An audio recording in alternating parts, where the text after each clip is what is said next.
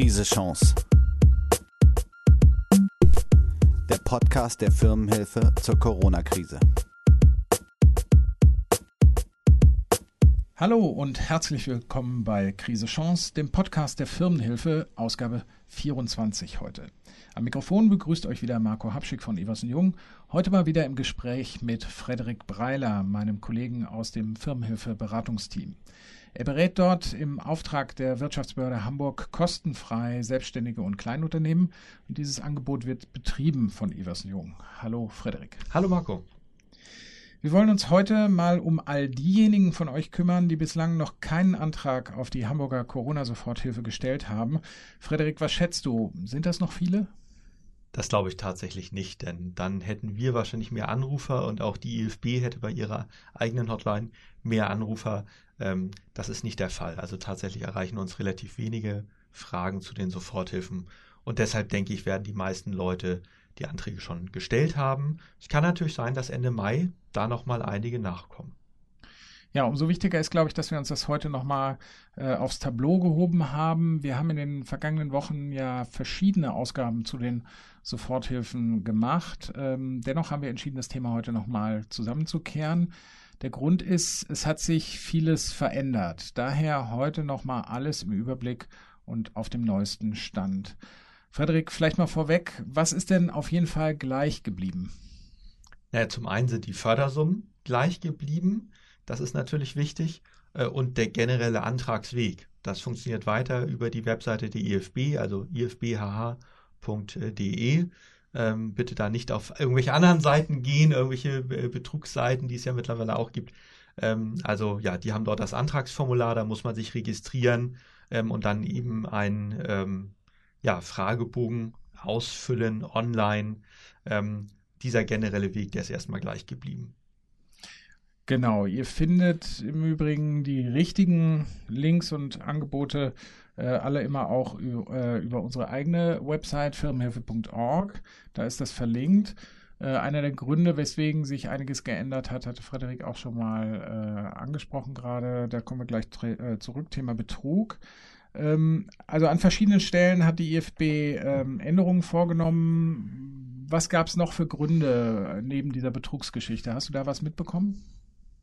Naja, klar, das ist ja einer der Gründe für die vielen Anrufe bei uns auch, ähm, nämlich dass am Anfang einiges äh, im Unklaren geblieben ist. Ähm, das FAQ der IFB war am Anfang nicht so wahnsinnig, wahnsinnig ausführlich äh, und ähm, es gibt relativ viele Sonderfälle natürlich, ähm, die man auch gar nicht alle berücksichtigen kann, ähm, aber die, die häufiger vorkamen, die hat man jetzt also abgedeckt, also hat diese Fragen im FAQ beantwortet und hat eben teilweise auch den Antrag selber verändert, ähm, was ich auch sehr gut finde. Ja, also man hat hier ähm, sehr, sehr schnell etwas auf die Beine gestellt und hat es dann aber auch sukzessive angepasst. Und ich finde den Antrag, äh, den hatte ich mir jetzt eben gerade äh, vor der Aufzeichnung nochmal angeschaut, finde den jetzt wirklich übersichtlicher ähm, und, und einfacher auszufüllen als noch vor sechs Wochen. Also insofern hätte sich da das Warten auf jeden Fall gelohnt. Unser Spezialservice heute also, wir beschäftigen uns nochmal mit dem Antragsformular, gehen es mit euch nochmal durch. Für diejenigen, die jetzt die Soforthilfen noch beantragen wollen, äh, ist das ja äh, unverändert aktuell. Also Frederik, fangen wir an. Also Antragsberechtigung. Wer darf den Antrag stellen? Was muss man da wo eintragen? Ja klar, also man wird erstmal natürlich gefragt, äh, äh, wie heißen Sie und, und was machen Sie, also was ist Ihre Selbstständigkeit.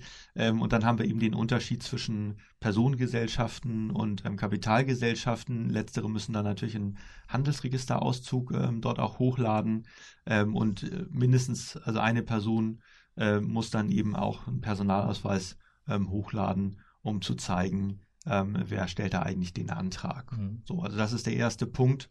Also man muss eben persönliche Daten ähm, angeben äh, und, und äh, Firmendaten angeben, die, die, Bankverbindung, wo das Geld dann hin soll. Ähm, also gibt es eine ganze Menge Punkte, aber du hast äh, ja den Antrag hier gerade vor. Ja, ich habe mir den nämlich auch nochmal ausgedruckt. Also die Eckdaten sind ja äh, konstant geblieben. Also es dürfen alle äh, Anträge stellen bis 250 Beschäftigte. Solo-Selbstständige gehören dazu und äh, Ange Angehörige der freien Berufe, Künstler, Kulturschaffende. Wichtig ist eben Haupterwerb. Ne? Äh, man muss in Hamburg äh, den Firmensitz haben, man muss bei einem deutschen Finanzamt angemeldet sein und vor dem Stichtag 11.03 gegründet haben. Das war dieses ganze Thema, was ist denn, wenn ich jetzt gerade erst frisch auf dem Markt bin? Hat ja. sich da was verändert? Ja, tatsächlich genau das Datum hat sich geändert. Also ursprünglich war das äh, mal, ich glaube, das Datum 1.2. Ähm, und da haben dann alle die in, in, die Röhre geguckt, die zwischen dem 1.2. und dem äh, 10.3. gegründet haben, also dem Tag, äh, als die Corona-Beschränkungen losgingen. Und ähm, da hat äh, ja völlig zu Recht meiner Ansicht nach die EFB nachgesteuert und hat gesagt, auch die dürfen einen Antrag stellen. Also hat letztendlich den Kreis ähm, etwas erweitert. Okay.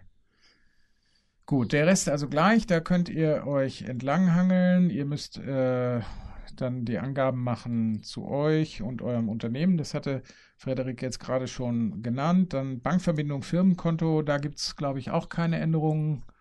Nö, ähm, genau, das kann man sich ja aussuchen, ob nun auf sein Privatkonto oder Firmenkonto, äh, wo man das Geld hinhaben möchte. Ähm, auf jeden Fall kann man da nur ein Konto angeben. Ähm, und genau, also das sind alles äh, Dinge, die ja äh, funktionieren oder auch von Anfang an funktioniert haben. Und zu den weiteren Änderungen kommen wir dann gleich ja noch. Ja, bei den Branchen hat sich, glaube ich, nichts geändert. Ne? Das war ohnehin sehr ausführlich hier aufgelistet. Ja, genau. Da gibt es irgendwie so 30, 40 äh, Branchen oder noch ja. mehr, glaube ich, sogar, zwischen denen man auswählen kann. Das hat dann natürlich eher statistische Zwecke. Also das ist nicht wirklich wichtig für den Antrag, aber äh, klar, sollte man da einmal das Richtige rausklicken. Genau. Ja, wie denn weiter? Also es kommt dann äh, Anzahl der, ähm, der Vollzeitäquivalente, also die, wie viele Leute beschäftige ich? Genau, das ist ein ganz wichtiger Punkt natürlich, weil davon ja die Höhe der Förderung abhängig ist. Also ich muss die Zahl der Mitarbeiter angeben äh, oder ob ich eben solo selbstständig bin, ähm, ohne Mitarbeiter. Und äh, dafür gibt es dann ja auch eben diese eine Excel-Tabelle, die man sich auch runterladen kann bei der EFB, wo man dann ausrechnen kann, wenn man so eine Mischung hat aus äh, Vollzeit und Teilzeit und, und äh, 450 Euro Kräften und so weiter, wie viele Vollzeitäquivalente das dann sind. Ähm, das ist dann ja nicht ganz unwichtig, also ob das dann eben zum Beispiel über oder unter fünf sind. Ähm, das sollte man dann genau ausrechnen. Ja. Dann kommt unter Punkt 5.1 in diesem Antragsformular so ein schlanker Zweizeiler zu aber eigentlich einem ganz wichtigen Thema, wo wir auch ganz viel drüber gesprochen haben, nämlich dieser Liquiditätsengpass, den man nachweisen muss. Da gilt es nach wie vor, die nächsten Monate zu überschlagen. Ganz genau, das sollte man sich einmal äh, durchrechnen, das Ganze eben auf Basis der äh, Betriebskosten, also weiterhin gelten private Ausgaben dort nicht.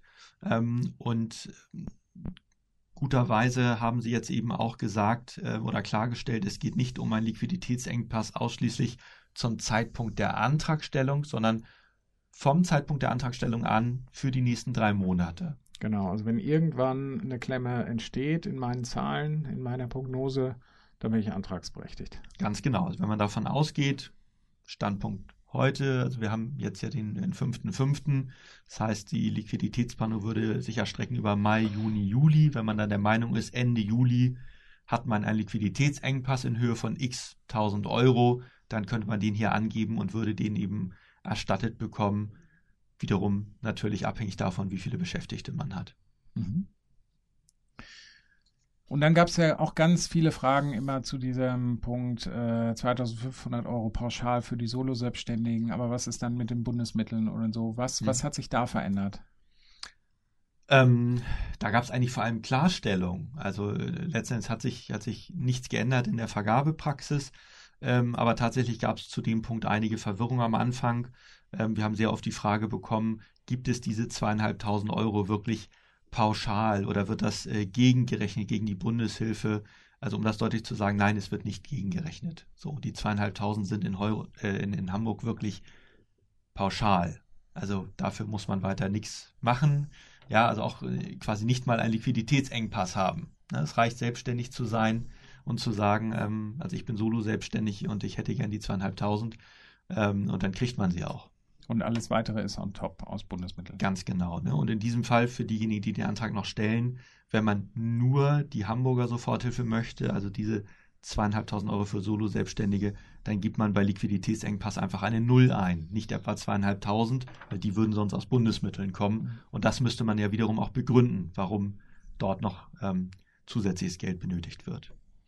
Ja, Stichwort Förderungsbegründung. Du hattest dir den Antrag äh, angeschaut und hast da auch eine wichtige Veränderung äh, gefunden, hast du erzählt. Ja, eine Erleichterung. Also diejenigen, die den Antrag, äh, den alten Antrag gar nicht kennen, die werden es natürlich nicht bemerken. Aber tatsächlich sollte man ähm, vor ein paar Wochen dort noch angeben, wie hoch die monatlichen Betriebskosten sind ähm, und äh, die monatliche. Im, Im Begründungstext. Ja, ganz genau. Ganz genau, das wurde, wurde gefordert. Ähm, und äh, genau, also Betriebskosten und vor allem die äh, betriebliche Miete äh, sollte separat ähm, angegeben werden. Ähm, das äh, steht da so jetzt nicht mehr, wird nicht mehr eingefordert, äh, wenn ich das richtig gelesen habe. Ähm, und da hat man sich offensichtlich gedacht, naja, irgendwie, äh, eigentlich brauchen wir das ja gar nicht. Wir vertrauen da den Menschen, wenn sie sagen, der Liquiditätsengpass ist so und so hoch, ähm, dann ist er halt so hoch und überprüft wird es ja sowieso später mal. Also werden ähm, sehr viele Menschen manuell noch diese Anträge durchgehen, ob nur wirklich alle oder stichprobenartig, das wissen wir ja nicht. Ähm, aber sicherlich gibt es da Überprüfungen und ähm, da ist dann eigentlich auch egal, was, was dann genau bei der, bei der Begründung äh, zu den Betriebskosten steht. Mhm. Was ratet ihr denn dann jetzt, äh, wie man diese Begründung aufbaut? Ja, letzten Endes richtet sich die Hilfe ja an Menschen, die durch die Corona-Krise Umsatzeinbußen erlitten haben. Und das äh, liegt in vielen Fällen natürlich auf der Hand. Also wenn ich ein Einzelhandelsgeschäft habe dann, und schließen musste vorübergehend, dann ist das völlig klar. Ähm, aber bei anderen ähm, Arten von Selbstständigkeit liegt es vielleicht nicht so klar auf der Hand. Und äh, deswegen sollte man einfach schreiben, was ist konkret passiert, was ist mir an Aufträgen durch die Lappen gegangen oder was wurde vielleicht an konkreten ähm, Zusagen oder Anfragen dann doch nicht ähm, eingehalten, was führte dann doch nicht zu Aufträgen, ähm, können meine eigenen Kunden mich vielleicht gerade nicht bezahlen, weil sie selber in noch größeren Schwierigkeiten sind als ich. Also da kann es ja vielerlei Gründe geben, ähm, warum man jetzt weniger Umsatz macht und warum dann eben auch ein Liquiditätsengpass möglicherweise entsteht. Und das sollte man dort reinschreiben. Ähm, und Dazu muss ich auch wirklich sagen, ähm, das FAQ, das die IFB bereitstellt und die ähm, Texte auf der, auf der Webseite, dort wo man den Antrag dann eben auch stellt, das ist alles deutlich ausführlicher als zu Beginn. Ähm, es gibt diesen Erklärfilm, den wir auch schon erwähnt haben, dieses kleine Video von neun Minuten. Und wenn man sich das alles angeschaut hat, dann bleiben im Normalfall auch keine Fragen mehr offen. Also das ist mittlerweile wirklich gut gemacht und ähm, man wird da gut durch diesen Prozess durchgeführt. Okay. Also alle Verlinkungen, die ihr da braucht, packen wir euch natürlich auch in die Show Notes zu diesem Podcast. Äh, was noch, Frederik? Was äh, würdest du jetzt aus heutiger Sicht mit ein paar Wochen Beratungserfahrung zu den Corona-Soforthilfen auf dem Buckel, was würdest du uns noch mit auf den Weg geben? naja, vor allem, dass man äh, wirklich jetzt die Entscheidung langsam mal trifft, äh, ob man die Soforthilfe beantragt oder nicht das ist, glaube ich, ein, ein wichtiger äh, Punkt, dass man es dann einfach irgendwann auch mal, mal wirklich macht. Ähm, nicht zuletzt deshalb, äh, weil es ja noch eine wichtige Änderung ähm, gegeben hat vor kurzem, nämlich um weiteren Betrugsversuchen ähm, vorzubeugen. Ähm, man kriegt jetzt tatsächlich, nachdem man den Antrag gestellt hat, äh, wohl ein paar Tage später eine E-Mail mit dem Hinweis, man möge sich doch bitte eine App aufs Handy laden ähm, und hilf, mit Hilfe dieser App sich nochmal zusätzlich authentifizieren. Ja, sehr ähm, gutes Stichwort. Lass uns da nochmal einen Moment verharren. Was hat es damit auf sich? Ja, genau. Also das ist eine, eine App von einem Anbieter, ähm, der von der Stadt Hamburg äh, und auch sonst wohl eben als zuverlässig und sicher eingestuft wird. Ähm, und äh, der eine oder andere hat das vielleicht auch schon mal selber ähm, schon erlebt. Ähm, also bei, bei den Online-Banken ist das sehr beliebt, dieses Verfahren, ähm, dass man eben ähm, über eine App ähm, sich selbst filmt und dabei seinen Personalausweis neben das Gesicht hält. Ähm, man sollte da auf gute Lichtverhältnisse achten und, und darauf natürlich, dass man irgendwie noch halbwegs so aussieht wie auf dem Ausweis. Das ist in diesen Corona-Zeiten manchmal nicht ganz so einfach. Stichwort Frisur. ja, genau, genau. Aber also ich selber habe mich da tatsächlich vor, vor irgendwie anderthalb Jahren mal geärgert. Da wollte ich mich bei einem Carsharing-Anbieter registrieren und musste dann eben ähm, auch da mit dem Handy so ein, so ein Video von mir drehen, den Ausweis neben äh, meine, äh, mein Gesicht halten. Äh, und da hat es nicht funktioniert, zum Beispiel. Also trotz guter Lichtverhältnisse, da habe ich auch gedacht, Mensch, ich sehe doch gar nicht so anders als, als auf dem mhm. Ausweis. Und das war also ein, ein frustrierender Prozess. Und naja, letzten Endes äh, bin ich dann eben kein Kunde geworden. Äh, gibt ja noch andere Carsharing-Anbieter. Ähm, wir haben aber jetzt gerade im, im, Kollegenkreis auch gehört, äh, die Ehefrau von, von jemandem hier ist auch selbstständig, hat das gerade gemacht. Da hat es dann im zweiten Versuch funktioniert ähm, bei, bei der Corona-Soforthilfe. Also da sollte man nicht so schnell aufgeben ähm, und vielleicht auch na, noch jemanden holen, der das Handy hält oder so, dass das Video ähm, halt auch wirklich ähm, ja das Gesicht äh, und den, den, Ausweis gut einfängt. Ähm, ich habe es jetzt hier selber äh, nicht ausprobiert, aber vom Hören sagen äh, soll es dann wohl doch äh, zumindest in mehreren Anläufen gut funktionieren. Also künstliche Intelligenz, äh, die da ja wahrscheinlich hintersteckt und Gesichtserkennung kann schon viel, aber offenbar noch nicht ganz so viel, wie man es dann braucht. Zumindest ist es noch nicht ganz so stabil, wie man es gerne hätte. Und da äh, hört ihr am Telefon immer mal wieder offenbar, dass es nicht klappt. Na, in diesem Fall, äh, also habe ich tatsächlich da noch keine Anrufe zu gehabt. Ah, ähm, okay. also insofern kann ich da jetzt unsere Zuhörer beruhigen. Also die App scheint relativ gut zu funktionieren und wenn der Kollege halt sagt, bei seiner Ehefrau hat es im zweiten Anruf, äh, im zweiten Anlauf funktioniert, das ist ja okay. Ja, so, ne? das ne? also wollen wir mal gelten lassen, das stimmt. Gut, also das ist das ganze Stichwort äh, Betrugsprävention. Das ist äh, definitiv äh, ergänzt worden in den, in den letzten Wochen. Äh, fällt dir noch was ein, wo jetzt Dinge ähm, sich verändert haben, die man jetzt beachten muss, wenn man noch den Antrag stellen will? Also eigentlich nichts, was man speziell beachten muss, ähm, denn der Antrag an sich, so ist halt natürlich äh, eine bürokratische Aktion. Natürlich braucht man ein paar Daten, muss da ein paar Sachen raussuchen, muss, muss sich Gedanken machen, äh, setze ich da jetzt das Häkchen oder nicht bei diesen vielen Fragen, die gerade am Ende des Bogens nochmal sind. Ähm, und äh, nach wie vor ist es so, dass dieses Antragsformular einen bei so zwei, drei Punkten ein bisschen alleine lässt. Äh, also da gibt es ja diesen Punkt, ähm, ich muss versichern, dass mein Unternehmen nicht in Schwierigkeiten ist. Und dann steht da irgendwie nach Paragraph XY ähm, Abgabenordnung. Ich weiß jetzt gar nicht mehr, äh, was, was genau, das äh, hast du da vorliegen. Ja, ich muss mal gucken, das ist am Anfang. Finde. Und ähm, genau, das so, ich eben auch gesehen. Und da ist dann die Frage, was ist ein Unternehmen in Schwierigkeiten? Das mhm. ist in irgendeinem Gesetz ähm, festgelegt und dann muss man halt dieses Gesetz selber einmal nachblättern und dann noch verstehen, äh, wie das genau gemeint ist. Ähm, so, das ist also nicht ganz optimal und da hatten wir tatsächlich viele Fragen, also auch Leute, die gesagt haben, äh, naja, ich habe meine Steuern für letztes Jahr noch nicht bezahlt und, und dann immer die Frage, sind das offene Steuerschulden oder nicht? So, und auch da wird halt auch nicht genau gesagt, was sind offene Steuerschulden. Also jetzt, es wurde ein bisschen präzisiert, also wirklich Steuern, die, die fällig sind. Ja. So. Und, und dann der Zeitpunkt war eben 31.12. Äh, äh, letzten Jahres. Also wenn ich eben jetzt Steuerschulden gerade frisch habe, dann zählt das nicht. Aber wenn ich letztes Jahr schon Steuerschulden hatte, dann bin ich offiziell nicht antragsberechtigt. Mhm. So, da wird man sich was bei gedacht haben. Aber das sind so Punkte, die viele unserer Anrufer ähm, frustriert haben. Ähm, also verschiedene Sonderfälle. Also auch Leute, die offiziell Steuerschulden hatten, aber genau wussten, äh, wenn der Widerspruch durch ist, dann kriegen sie sogar Geld zurück vom Finanzamt.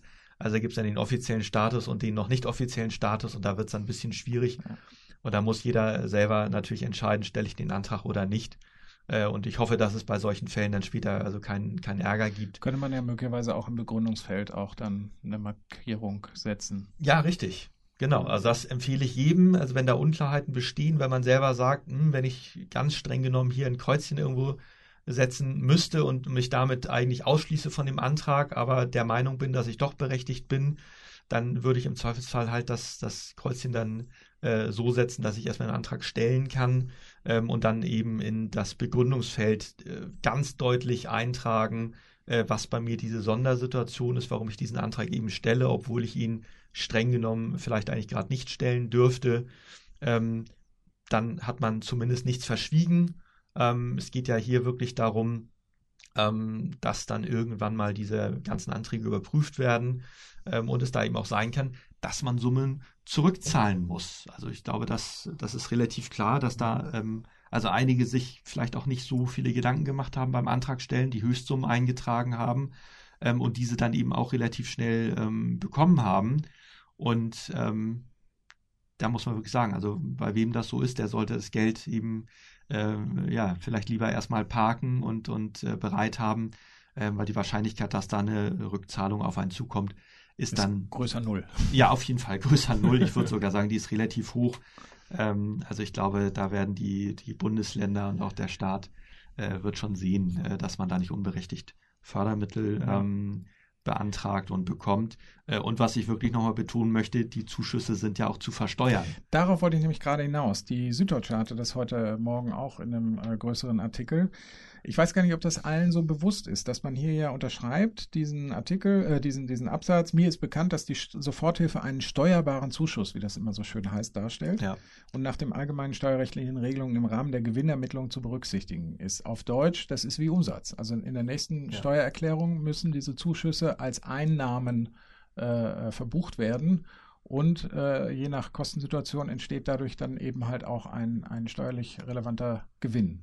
Ja, absolut, ganz genau. Ne? Wenn man sich dann vorstellt, jemand bekommt da irgendwie 15.000 äh, Euro überwiesen, das sind 15.000 Umsatz äh, äquivalent äh, und, und die werden besteuert und dann hat man einen Steuersatz von, ich sage jetzt einfach mal 30 Prozent oder sowas, ähm, dann, dann geht da ein Drittel von äh, wieder weg möglicherweise und äh, das sollte man bedenken, ganz klar. Eigentlich würde dann ja umso mehr das gelten, was ihr am Telefon ja, glaube ich, immer dann auch ratet. Also umso mehr jetzt macht eine Liquiditätsplanung, guckt, dass, dass ihr am Tag X, wenn Steuerrückforderungen kommen oder so, dass ihr dann liquide seid, dass ihr entsprechende Seiten, äh, Gelder und Summen äh, beiseite ge äh, gestellt haben. Das wird ja gerade vor dem Hintergrund dieser ganzen Problematik umso wichtiger. Ja, ganz klar. Also zum einen, um den Antrag erstmal zu stellen, aber auch um dann später äh, auch mit den Fördermitteln weiter zu planen, zu gucken, wie lange reicht mein Geld noch ähm, und, und äh, ja, was muss ich zurücklegen für die Steuer oder für eventuelle Rückzahlung ähm, und wie sieht es dann aus mit meinem Geld und mit meiner Liquidität. Ja, also liebe Zuhörer und Zuhörer, ihr merkt also um das Thema Liquiditätsplanung und, und Steuerung eures eigenen Unternehmens und eurer Liquidität in die Zukunft, kommt ihr einfach nicht drum rum. Also Frederik und auch Simon und alle anderen Kollegen, ihr betont das hier äh, regelmäßig und völlig zu Recht. Äh, das ist ein Thema, wo jetzt gerade diese Zuschussfrage gar nichts dran ändert. Und umso mehr kümmert euch darum, dass ihr euer Zahlenwerk immer schön äh, für euch selber eben parat habt, dass ihr wisst, wo ihr steht, wo euer Kontostand in drei Monaten in etwa sein wird oder in sechs Monaten, damit ihr da nicht auf Sicht fahren müsst. Ja, ihr seht, wir bleiben für euch am Ball. Ähm, schaut euch die Details gerne nochmal an auf der Website firmenhilfe.org. Dort steht alles, was wir hier, hier euch heute erzählt haben, steht da natürlich auch. Und ihr findet zum Beispiel Schnellkurse, Ausfüllhilfen, um den Antrag eben schnell hinter euch zu bringen, sofern ihr das jetzt noch nicht gemacht habt. Schreibt uns, falls ihr noch weitere Informationen oder Ergänzungen zur HCS habt. Nennt uns das in unseren Social Media Kanälen oder auch per Mail. Nennt uns da auch gerne Themen, die euch interessieren oder hinterlasst uns Feedback und Bewertungen auf den Podcast-Plattformen. Denn dann wissen wir, ob es euch gut geht und ob wir hier die richtigen Inhalte bringen in Krise Chance, dem Podcast der Firmenhilfe in Hamburg. Herzlichen Dank an Frederik Breiler, der hier heute zu Gast war und danke an euch da draußen fürs Zuhören. Bis bald. Krise Chance. Der Podcast der Firmenhilfe zur Corona-Krise.